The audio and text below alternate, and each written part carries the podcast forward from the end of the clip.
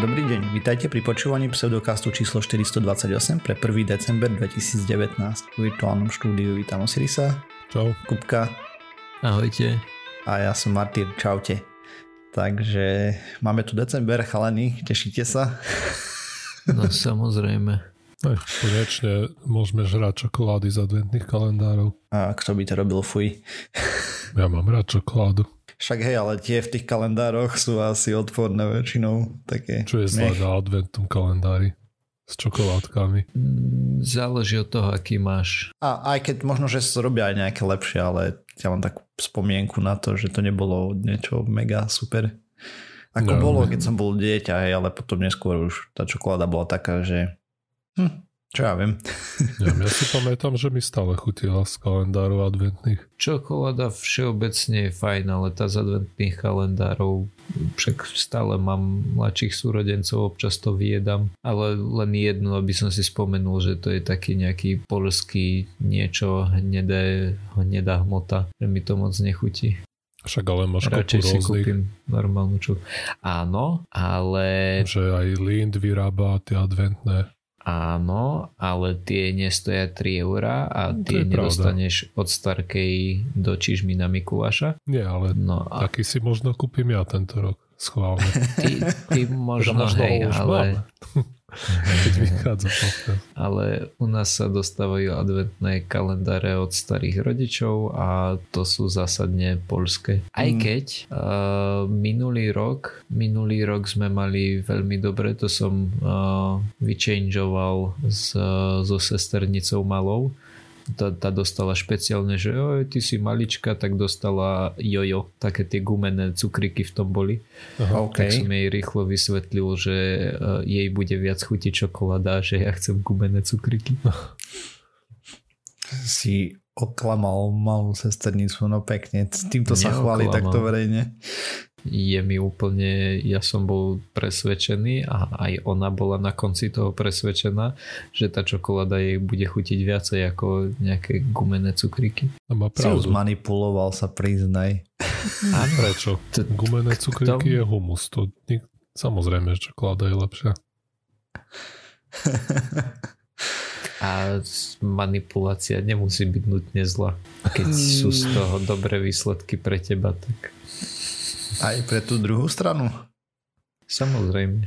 Veď aj si nepočul, ona má čokoládu. Dostala čokoládu. No dobre. To je isto, že lepšie ako gumený medvedik nejaký. Nie, väčšinou nie. No, jedine, že je to horká čokoláda vtedy. Neviem, vtedy Čo? obe možnosti sú rovnako zlé. Však horká čokoláda je Čo? super. Čo si to povedal? Vy ste opití Presne. asi. Je horká čokoláda. Dobre, takto.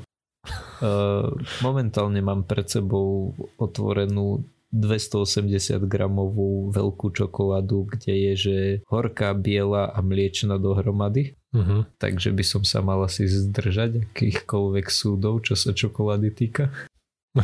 Ale ja som veľmi jednoduchý človek, čo sa čokolád týka. Pokiaľ v tom nie sú oriešky, ja to zjem. Čo máš Mm. proti orieškom?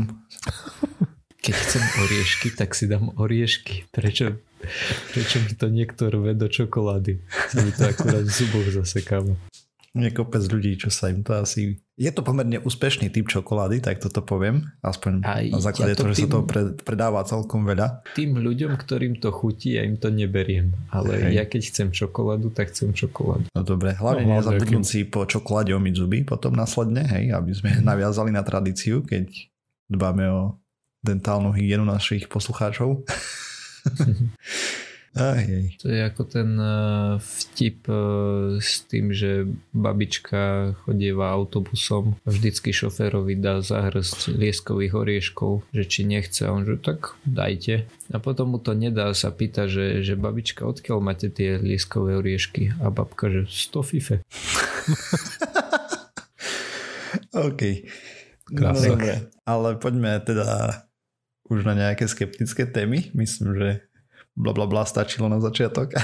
No dobre, Kupko, ty si chcel začať, keď dobre vidím v dokumente. Kľudne, kľudne môžem. Ja by som dnes chcel rozprávať o mikronutrientoch a o Billovi Gatesovi. Dočítal som sa v článku, ktorý bol k štúdii, že nedostatok mikronutrientov vraj ovplyvňuje asi 2 miliardy ľudí na planete a je hlavným dôvodom mnohých fyzických aj kognitívnych nedostatkov alebo teda chýb. Hej, čiže napríklad e, nedostatok vitamínov a nejakých stopových prvkov, to sa myslí pod tými mikronutrientami. Uh-huh.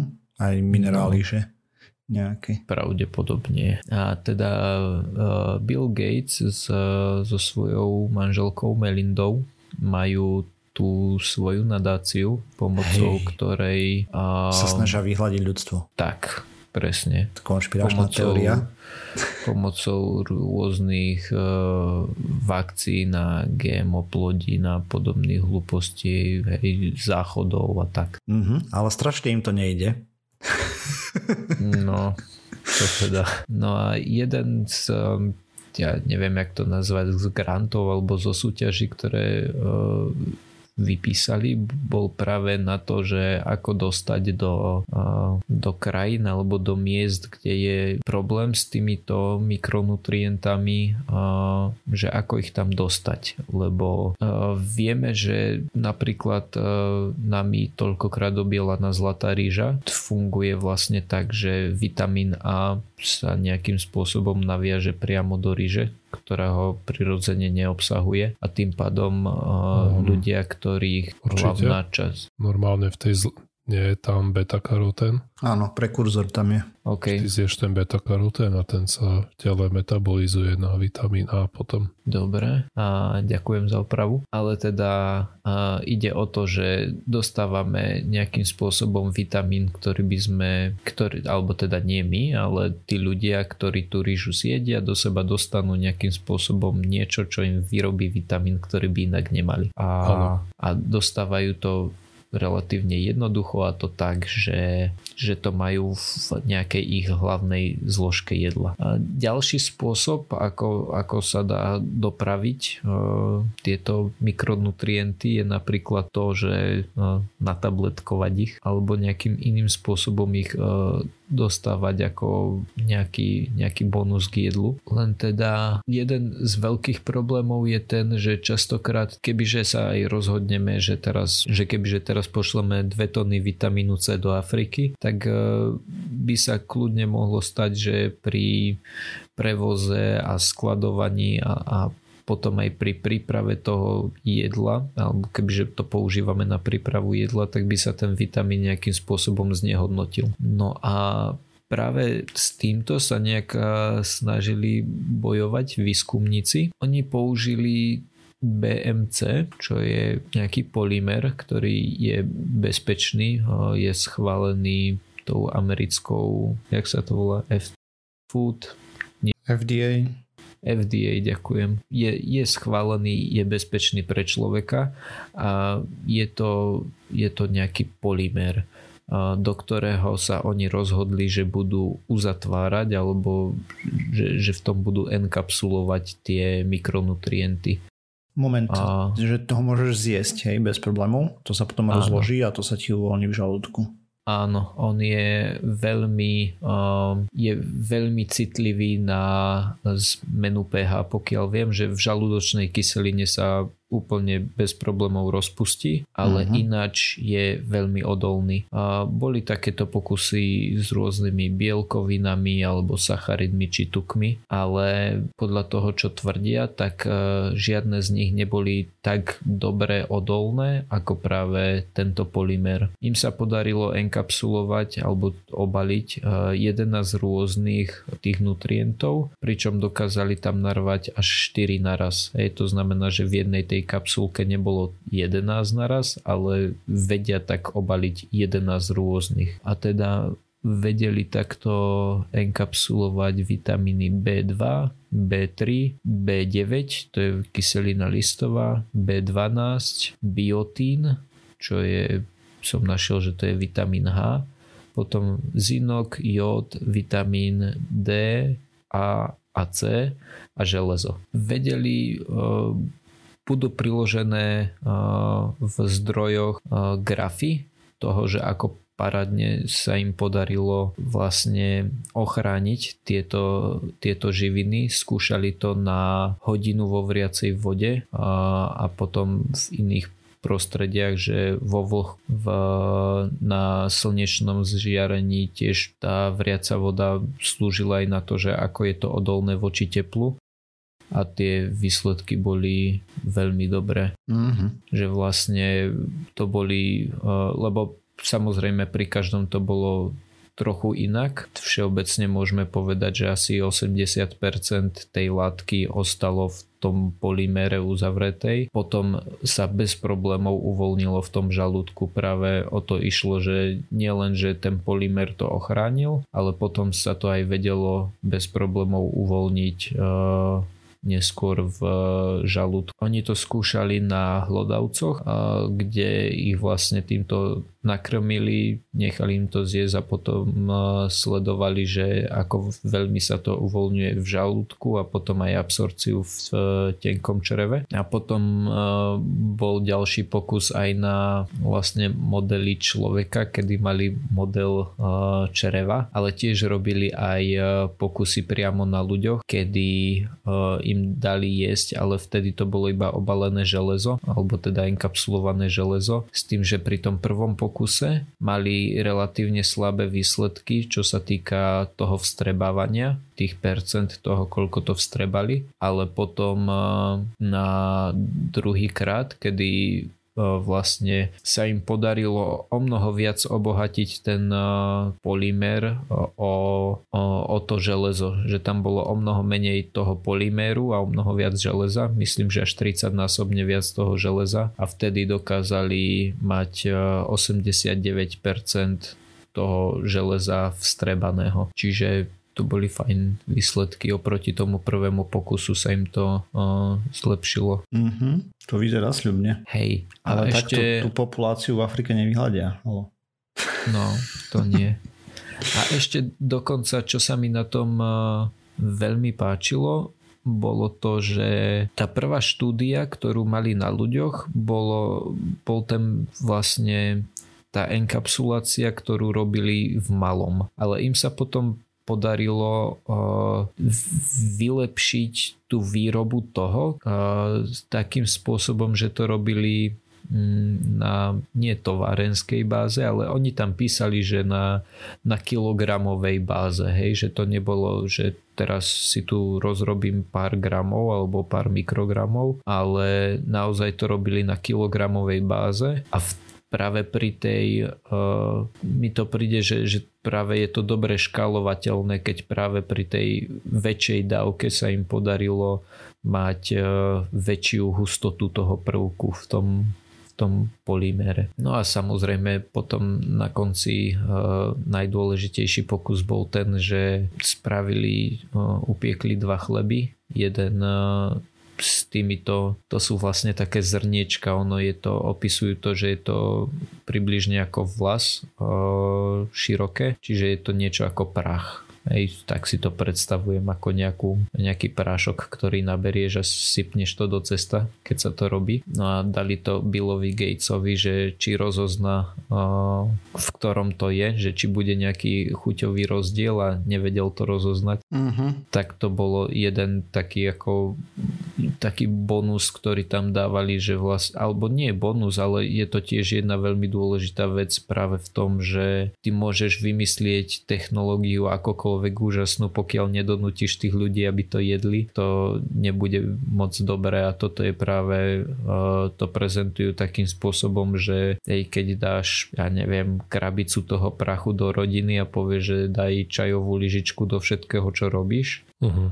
tak uh, neovplyvní to tú chuť a prežije to aj keď to hodíš, uh, ja neviem, keď tam robia tie nejaké panvicové jedla, práve to v štúdii písali, že vo väčšine tých krajín, kde sú problémy s tými mikronutrientami, tak sa práve používa taký spôsob prípravy tých jedál, pri ktorých aj keby to mali v tej čerstvej strave, tak oni ich nejakým spôsobom zničia pri tej príprave. Tak uh, to prezentovali, že na to je to práve super. Mm-hmm. A čo im nezmenia stravovacie návyky? To je tak zvy, zvyčajne naj, najjednoduchší argument, nie? No, alebo by mohli ešte uh, vyriešiť chudobu v tej časti sveta, aby si mohli dovoliť lepšiu stravu. Hej. Ja si tiež myslím, hej, že pozri sa, Bill Gates je miliardár, keby proste prišiel Afriky alebo do nejakých azijských krajín a proste im povedal, že tu máte 10 miliard a dal by to každému človeku, že plus 2000 dolárov. Ja si myslím, že by to bolo To by úplne pre veľa ľudí vyriešené. nevyšlo, ale keď sa na to takto pozrieš. No vedie, že v hej, Afrike tak- máš radovo stovky miliónov, čo majú takýto problém a to z jedného zistíš, že už sa pohybuješ v cente na, na hlavu, hej. Mhm. No Mhm. áno, ale tak je bohatý, tak by to mal nejakým spôsobom rozdávať, nie tuto sa zabávať s eh, hlúpostiami, nie? Keby sa k nemu pripojí Jeff Bezos a, a ešte nejaký oný Warren Buffett, tak by možno aj mne vyšlo nejaké 2 eurá. Nejaký dolár na hlavu, alebo tak, možno dve. Akože nie, kebyže sa rozhodnú, že rozdajú celý celý majetok, tak by to vyšlo viacej, hej, keď si vezme, že... celý majetok, keď si taký a keď budem taký bohatý ako, ako Bill Gates, tak to možno urobím. Možno. Aj on to možno Tento urobí. argument je totálne invalidný, hej, s tým rozdávaním peňazí. Práve z toho dôvodu, že tie populácie, ktoré sú za- zasiahnuté tými problémami, sú také obrovské, že proste keď to začneš deliť, a to je jedno, môžeš spoliť aj tých všetkých troch menovaných dokopy, tak fakt ti výjdu na hlavu radovo jednotky dolárov, alebo nech je to 10, nech je to 100, hej, to je nič. Tak keď si vezmeš, No. že by si to chcel rozdať 5 miliardám ľuďom, hej, čo je viac menej, že väčšine sveta a on má 100 miliard majetok, tak to by vyšlo čo 20 dolárov každému, nie? Hm, jednorazovo. Mhm. Takže preto sa asi drží toho, že vymýšľa uh, záchody a očkuje proti malárii a podobné. Aj tak jasne to sa ani nedá, je tam nemôže hodiť peniaze na problém, lebo niekde sa cestou stratia. Presne ak sa strácajú eurofondy na Slovensku. Je. Cestou. To je sme peňažok. mali mať také poľnohospodárstvo, čo by zodpovedalo tým dotáciám, čo dostalo Slovensko, tak to by sa chodili pozerať inžinieri aj z Ameriky, ako krásne to tu vyzerá. Mhm. By Ale- sme mali lietajúce traktory. Ale realita je iná. Je. Vieš, to je to príslovenie, že nauč, daj človeku rybu a nasytíš ho na deň, nauč ho rybáčiť a nasytíš ho na celý život. No, iba že by to bol vegetarián. Dobre, to komplikuješ zase. Veď áno, samozrejme. Uh, áno. A toto je síce skôr v tej, uh, tej rovine toho, že dávanie rýb, hej, lebo nie je to niečo, čo si tí ľudia budú môcť vyrobiť doma, ale naozaj, ak e, majú pravdu, to čo píšu, to je hneď prvá veta v abstrakte, že to ovplyvňuje 2 miliardy ľudí a spôsobuje to, myslím, že práve ten nedostatok vitamínu A spôsoboval slepotu u malých detí, ak si dobre spomínam. Mhm, a smrť. No a podobné, podobné záležitosti, tak si myslím, že to veľmi stojí za to. Hej, že stále je to ušľachtilejšia činnosť, ako kúpiť si ďalšie lietadlo alebo ďalšiu jachtu alebo nejaký taký nezmysel. Takže Ako je to veľmi ušlachtilá činnosť. no, dobre. A pár ľudí, pár poslucháčov nám písalo, že sme spravili nejaký prúserik menší. Alebo teda, že sme sa pomýlili. Myslím, že to bol Osiris, ktorý mal tú česť, že to Myslíš? spaskal a my s ním, lebo to sme si to nevšimli. Takže aký je rozdiel medzi tou archeológiou a paleontológiou a kde sme to tak polámali? Krásne intro, krásne. a, takže tvrdí, že viac poslucháčov nám o tom dalo vedieť. Hej. Mhm. Fakt? No, ja viem minimálne o troch. Wow, ja som len no, čítal mail. Kde ešte písali? Ešte na týždni do komentárov Tam ani neviem, že sú komentáre. Dobre, a potom ešte jedna osoba, ktorá ma pozná. ti to povedala. Hej. Mhm. Dobre. OK, takže to vysvetľuje, prečo som uh, to videl iba na jednom mieste. OK, takže nám napísal e-mail pán Fedor, ktorý, a tu nebudem celý čítať, lebo bol dosť obsiahly, sme si vymenili niekoľko dlhších e-mailov, bolo tam hromada a dobrých podnetných myšlienok, najmä pre mňa. To, k čomu sa chceme teraz vyjadriť, je práve ten a, a tá malá, drobná, ošklivá, nepekná vec, a kde som a vlastne takto v podka- pseudokase číslo 398 som hovoril o nejakej novinke, kde vlastne to bolo o tom, že sa im podarilo nájsť nejaké nálezisko. Takže toto nálezisko zachytáva pravdepodobne presne ten moment, keď ten meteorit dopadol na Zem pred 65 miliónmi rokov a vyhľadil väčšinu života, ktorý bol na vtedy na Zemi. A ja som to odprezentoval ako jeden z najväčších nálezov archeológie v tomto storočí. Nikomu, nikto z nás si to nevšimol, ale vlastne povedal som to zle, pretože tento je objav je z paleontológie, nie archeológie. Teraz už neviem presne, čo som si myslel, ale keď som tak nad tým potom premýšľal, tak asi som žil nejak v tom, že paleontológia je nejaká podmnožina archeológie, ale samozrejme to je zle. A že na tom už teraz nezáleží a už, už teraz ten rozdiel viem a poviem o všetkým. A, a aby som nemusel tu vymýšľať koleso, tak prečítam definíciu, lebo proste tam sa veľa toho vymyslieť nedá. Archeológia je spoločenská veda zaoberajúca sa štúdiom ľudskej minulosti, vyhľadávaním, odkrývaním dokumentáciou, analýzou a interpretáciou artefaktov a ekofaktov, architektúr ľudských pozostatkov a historického reliefu.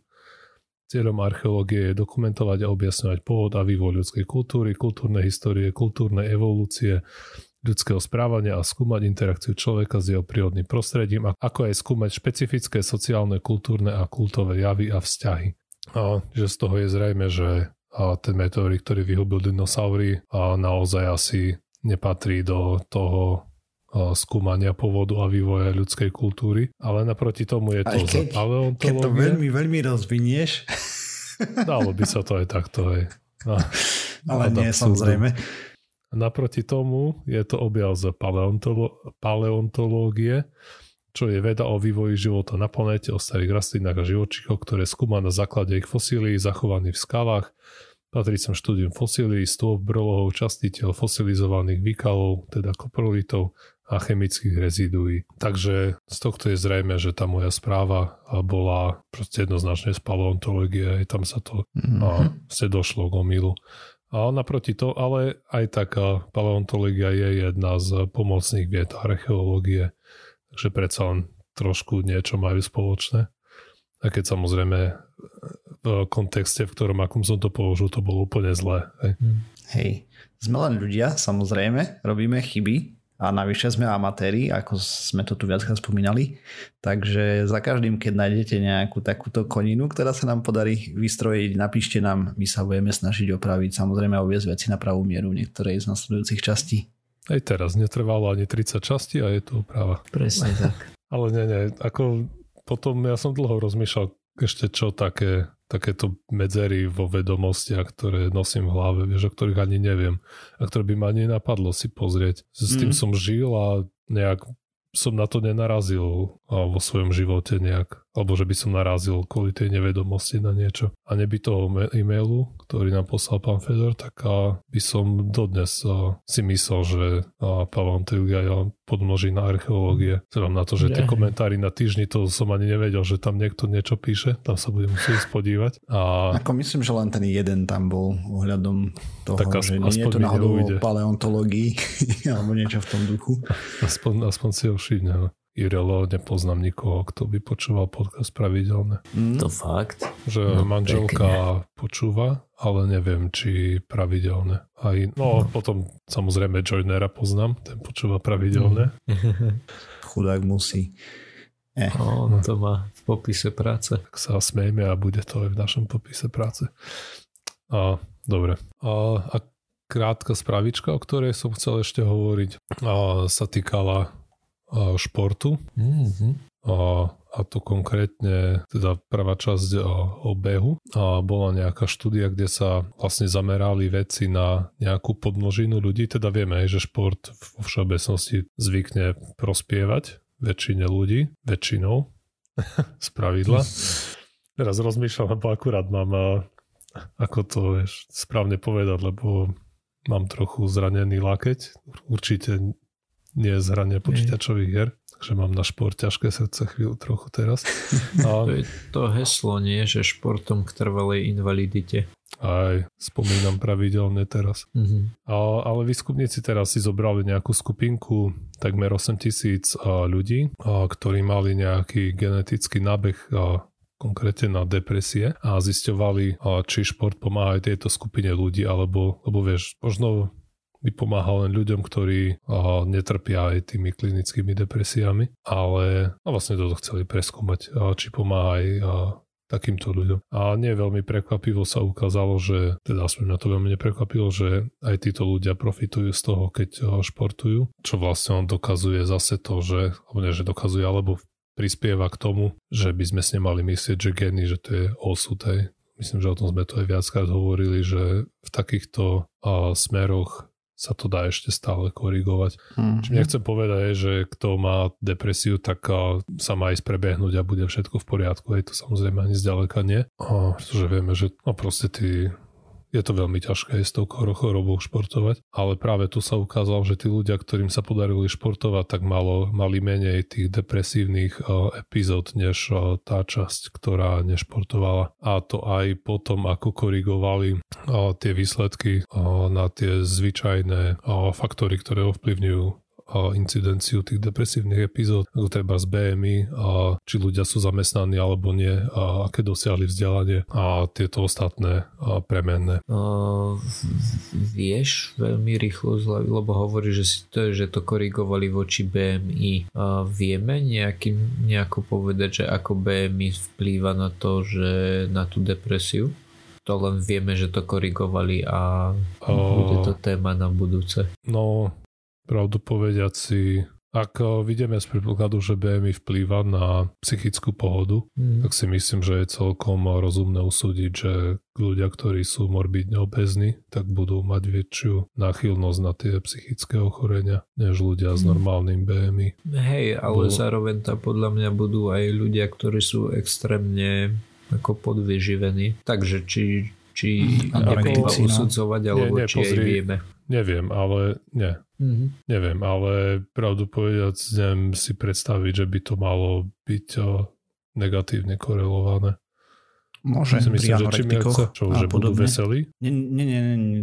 A tie extrémy proste, keď vezmeš BMI, no áno, že čím extrémnejšie je BMI, tým bude vyššia incidencia tých depresívnych epizód. Okay. Ja by som povedal, že týmto smerom pôjde tá korelácia. Akože aj ja si myslím, ale nevieme. My traja. Nevieme. Prečo by to bolo naopak?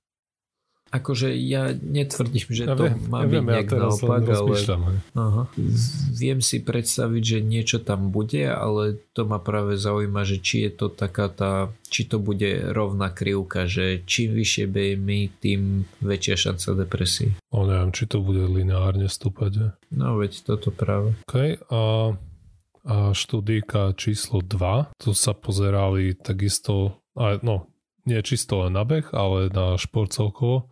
A toto bolo na oveľa väčšej a skupine ľudí. Tu sa zúčastnilo, toto bolo, no, vďaka tomu, že to bola metaštúdia, sa toho v úvodzovkách zúčastnilo takmer e, štvrť milióna participantov. Tiež rôzne štúdie, ktoré vstúpili do tej metaštúdie, tak sledovali tie subjekty e, v rôznej dĺžke, to od 5,5 až do 35 e, rokov. A počas trvania týchto štúdií dohromady umrelo takmer 26 tisíc ľudí a výskumníci teraz zisťovali, ako vplýva ten šport na tú celkovú umrtnosť tých ľudí. A opäť nie vôbec neprekvapivo sa uchádzalo, že ľudia, ktorí športujú, tak a mali... Umierajú viacej. Presne. No. Lebo šport je zlý a nikto by ho nemal robiť. Presne tak. Osiris je toho jasným príkladom. Áno. Natiahnutá šľacha v lakti. O chvíľu umrem.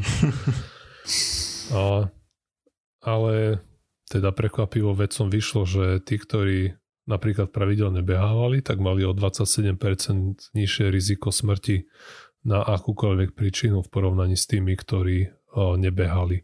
Aj o, zrazenie autom? o, Myslím, že sa to netýka týchto katastrof. Asi nie, no, OK. Sorry, ale tak a... si podal akúkoľvek príčinu smrti, hej, tak len som chcel naznačiť, hej, že... Lebo, hej, ja tomu rozumiem. Ale... Také klasické proste infarkty a podobné veci. Kardiovaskulárne ochorenia o, bolo nižšie o 30% u bežcov a riziko smrti na rakovinu o 23%. Mm-hmm. A vlastne toto to nie je prekvapivé, ale myslím, že podstatná správa toho tu je, že vlastne samozrejme sa tam ukazuje, že čím viac človek behal alebo športoval, tak tým tie, tá šanca na rôzne umrtia je nižšia. Ale úplne najväčší, najdramatickejší rozdiel je samozrejme medzi ľuďmi, ktorí nerobia nič ktorí športujú trochu. Trochu to je tých, najmä tomu hodinka, no tu uvádzajú konkrétne 50 minút týždenne behu a potom už, že, že tam je najväčší ten rozdiel a potom už čím viac ľudia pridávali toho behu, tak ten benefit už nebol taký uh, vysoký. Okay. Ba čo viac, uh, ľudia, ktorí uh, bežia hrozne veľa, čo v tejto štúdii zadefinovali viac ako 5 hodín behu týždenne, uh, tak uh, sa tam ukazuje nejaký jemný, dokonca negatívny vplyv na funkciu imunitného systému a v konečnom dôsledku to môže oslabiť tie priaznivé účinky na zdravie. Mm-hmm. To je tá klasika, keď ideš vonku a nedáš si šal, keď je zima. Tak. Nie, tam aj keď už beháš väčšie vzdialenosti, hej, maratón mm. je napríklad masaker na imunitný systém, aj na telo. Ako príprava na neho tak nie, ale už ten samotný dlhý beh, hej. No a keď to preháňaš, tak máš oslabenú imunitu chvíľu potom. Hmm, a čo ten chudák, čo zabehol maratón po dve hodiny? Tak ten je už mŕtvý určite. Určite. On teraz žije v takej plastovej bubline podľa mňa a ide mu tam filtrovaný Ako nie ako drama, no, no, netreba to zase preháňať, hej, proste je tam nejaká znižen na táto obrany schopnosť, ale nie nejako extrémne, hej, len proste, no. Ale to nie je dôvod, prečo by človek si mal povedať, že teraz nebude športovať, lebo Jasné. Že ja budem postane pozerať televízor, lebo ľudia, čo zabehnú maratón, tak majú hodinu oslabenú imunitu. Ako neviem presný čas, alebo tak už si nepamätám, to som tú štúdiu čítal strašne dávno. Na to bolo 10 hodín. Hej. Ty, vieš, keď uh, rozmýšľaš nad tým, že máš začať športovať, tak toto sú problémy, ktoré sa ťa budú týkať možno o 5 rokov. O ktorými vôbec, má zmysel uvažovať, uvažovať sa nad tým, hej. Ak vôbec čo väčšina ľudí samozrejme sa netýka. A ešte dôležité je dodať to, že samozrejme tam nemusí to byť len beh, ale môže to byť a hociaká iná a vytrvalostná, teda aerobná aktivita, napríklad bicyklovanie v zime aj bez na, beh na lyžiach, veslovanie, ale aj samozrejme rýchlejšia chôdza. Mm-hmm. Klasický školský beh na autobus. Hej, ale musíš to robiť aspoň 20 minút. Mm, lebo beh na autobus takedy vie byť aj anaerobný. Okay, Tých posledných 50 metrov. Šprint, hej. Šprinty, no. Šprint nie, šprint je zle. Keď ti ide o tie aerobné mm-hmm. aktivity. Ale môžeš to spojiť, môžeš robiť intervaly. Mm. Alebo keď už nestihneš, tak ti neostáva iné, len ísť pešo. Vidíš presne, a pobehneš posledných 100 metrov na bus šprintom, ten ti ujde a potom ideš poklusom na ďalšiu zastávku. Mm-hmm. A to zopakuješ 5-6 krát a máš parádny tréning. Tak, tak. Ach, prakticky radím z pseudokastu. Treba si časovať MHD takýmto spôsobom. Easy life. tak, tak. A ešte keby to šlo do kopca, je aj paráda. Čo v niektorých mestách nie je vôbec problém, si môžeme rovno povedať. Není. A v iných prezmenuje. OK. Môžeš bežať hore po schodoch, dole eskalátorom, hore po schodoch, dole eskalátorom. Ja som videl ľudí, čo behali proti eskalátoru hore. Mm-hmm. Hej, to je ináč sranda.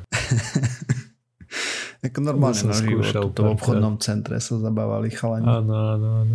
Problém je vtedy, keď si nevyrátaš krok a náhodou skočíš mimo, lebo vtedy ťa to vie celkom kvalitne oplieskať a tie, tie schody sú také ostré, zubaté. No hej, oni musia byť, lebo mm. ako sa to zasekáva tam. Poďme na niečo mm, nevesele. Bolo Budeme sa baviť zase o sípkach, pretože je tu taká móda v dneš, ne, dnešnom svete, tak je to, to taká moda, no, že človek, ktorý má smutnú tému just ide na konci. Ja budem mať aj veselé veci, potom neboj. Takže Predchádzajúce štúdie o osýpkach ukazovali alebo naznačovali nejakú zabudlivosť imunitného systému po infekcii. Pár ľudí si to už všimlo ako z lekárov a teraz vyšli vyšlo pár nových štúdí a ja sa pozriem na jednu z nich, ktoré sa na to pozreli detálnejšie. Takže v roku 2013 boli osýpky a myslím, že to bolo v Holandsku, teda že nie, že myslím, ale viem. A títo výskumníci teda zobrali z troch škôl deti. Konkrétne počet bol 77 neočkovaných, z ktorých mali krv pred infekciou a po infekcii a zároveň zobrali 33 detí očkovaných MMR a porovnávali potom po infekcii, ako sa im darilo tým deťom, ktoré to prekonali. Hej. Tí samozrejme, ktorí mali vakcínu, tak nemali osýpky a tí, ktorí nemali, tých 77 ju malo. A tú chorobu teda prepukla a tak ďalej a mali kopec zabaví s tým v vodzovkách. Našťastie nikto z nich nezomrel ani neoslepol a žiadne z týchto vecí sa im nestali, takže e, v pohode, neškodná detská choroba v vodzovkách. Tie testy vlastne krvi boli na to, že testovali prítomnosť protilátok proti tisíckam rôznych vírových a bakteriálnych substancií a došli k následujúcim výsledkom. Dva mesiace po infekcii Deti, ktoré boli neočkované, mali o 11 až 73% menej pamäťových buniek imunitného systému, tzv. pamäťové B lymfocyty. Deti očkované MMR neukázali žiadny úbytok pamäťových B lymfocitov a len tak, aby sme si vysvetlili, tak B lymfocity to sú tie biele krvinky, ktoré pri kontakte s infekciou zmutujú a tie pamäťové B lymfocity oni zmutujú z obyčajných B lymfocitov a prežívajú v imunitnom systéme veľmi dlhú dobu niektoré roky vyslovene, aby sme mali rýchlejšiu odpoveď ak telo znova sa stretne s útočníkom, ktorého už pozná. Oni produkujú napríklad uh, protilátky, hej.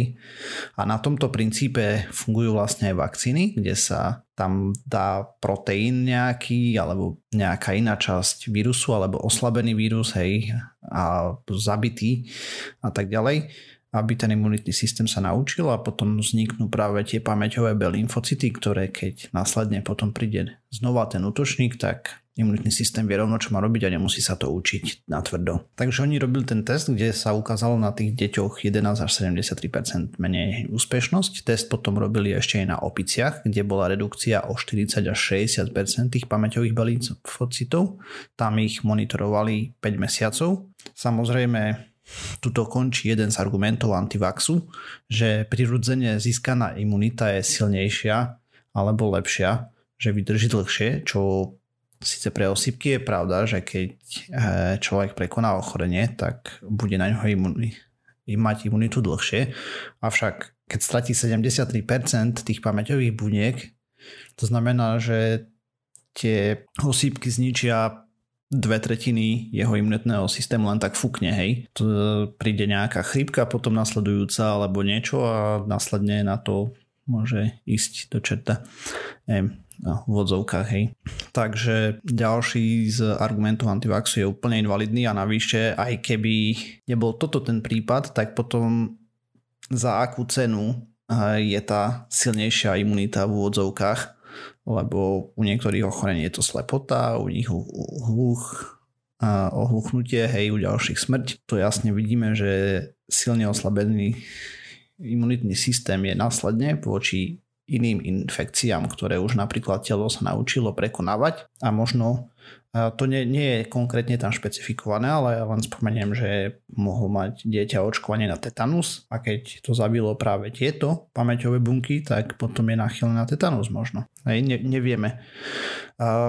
Zároveň poukazujú na to, že nevedia prečo je tam tá variabilita, lebo 11 až 73% je strašný rozdiel a nevedia presne mechanizmus, akým sa to deje, vedia len výsledok zatiaľ, tým pádom je treba kopec ďalších štúdií a na to sa budú ešte pozerať teda teraz detálnejšie, keď sa to potvrdilo. A vlastne to boli dve štúdie, ktoré vyšli plus minus súčasne, ktoré ukázali veľmi podobné výsledky, plus tá na opiciach ešte navyše. No a takže viac výskumu potrebných, avšak mm, je tu jasný trend, ktorý ukazuje, že je to veľmi nebezpečná choroba. No a Nemecko zaviedlo povinné očkovanie voči osýpkam a v poslednej dobe zasa vyjadrilo 459 poslancov, 89 bolo proti a 105 sa zdržalo.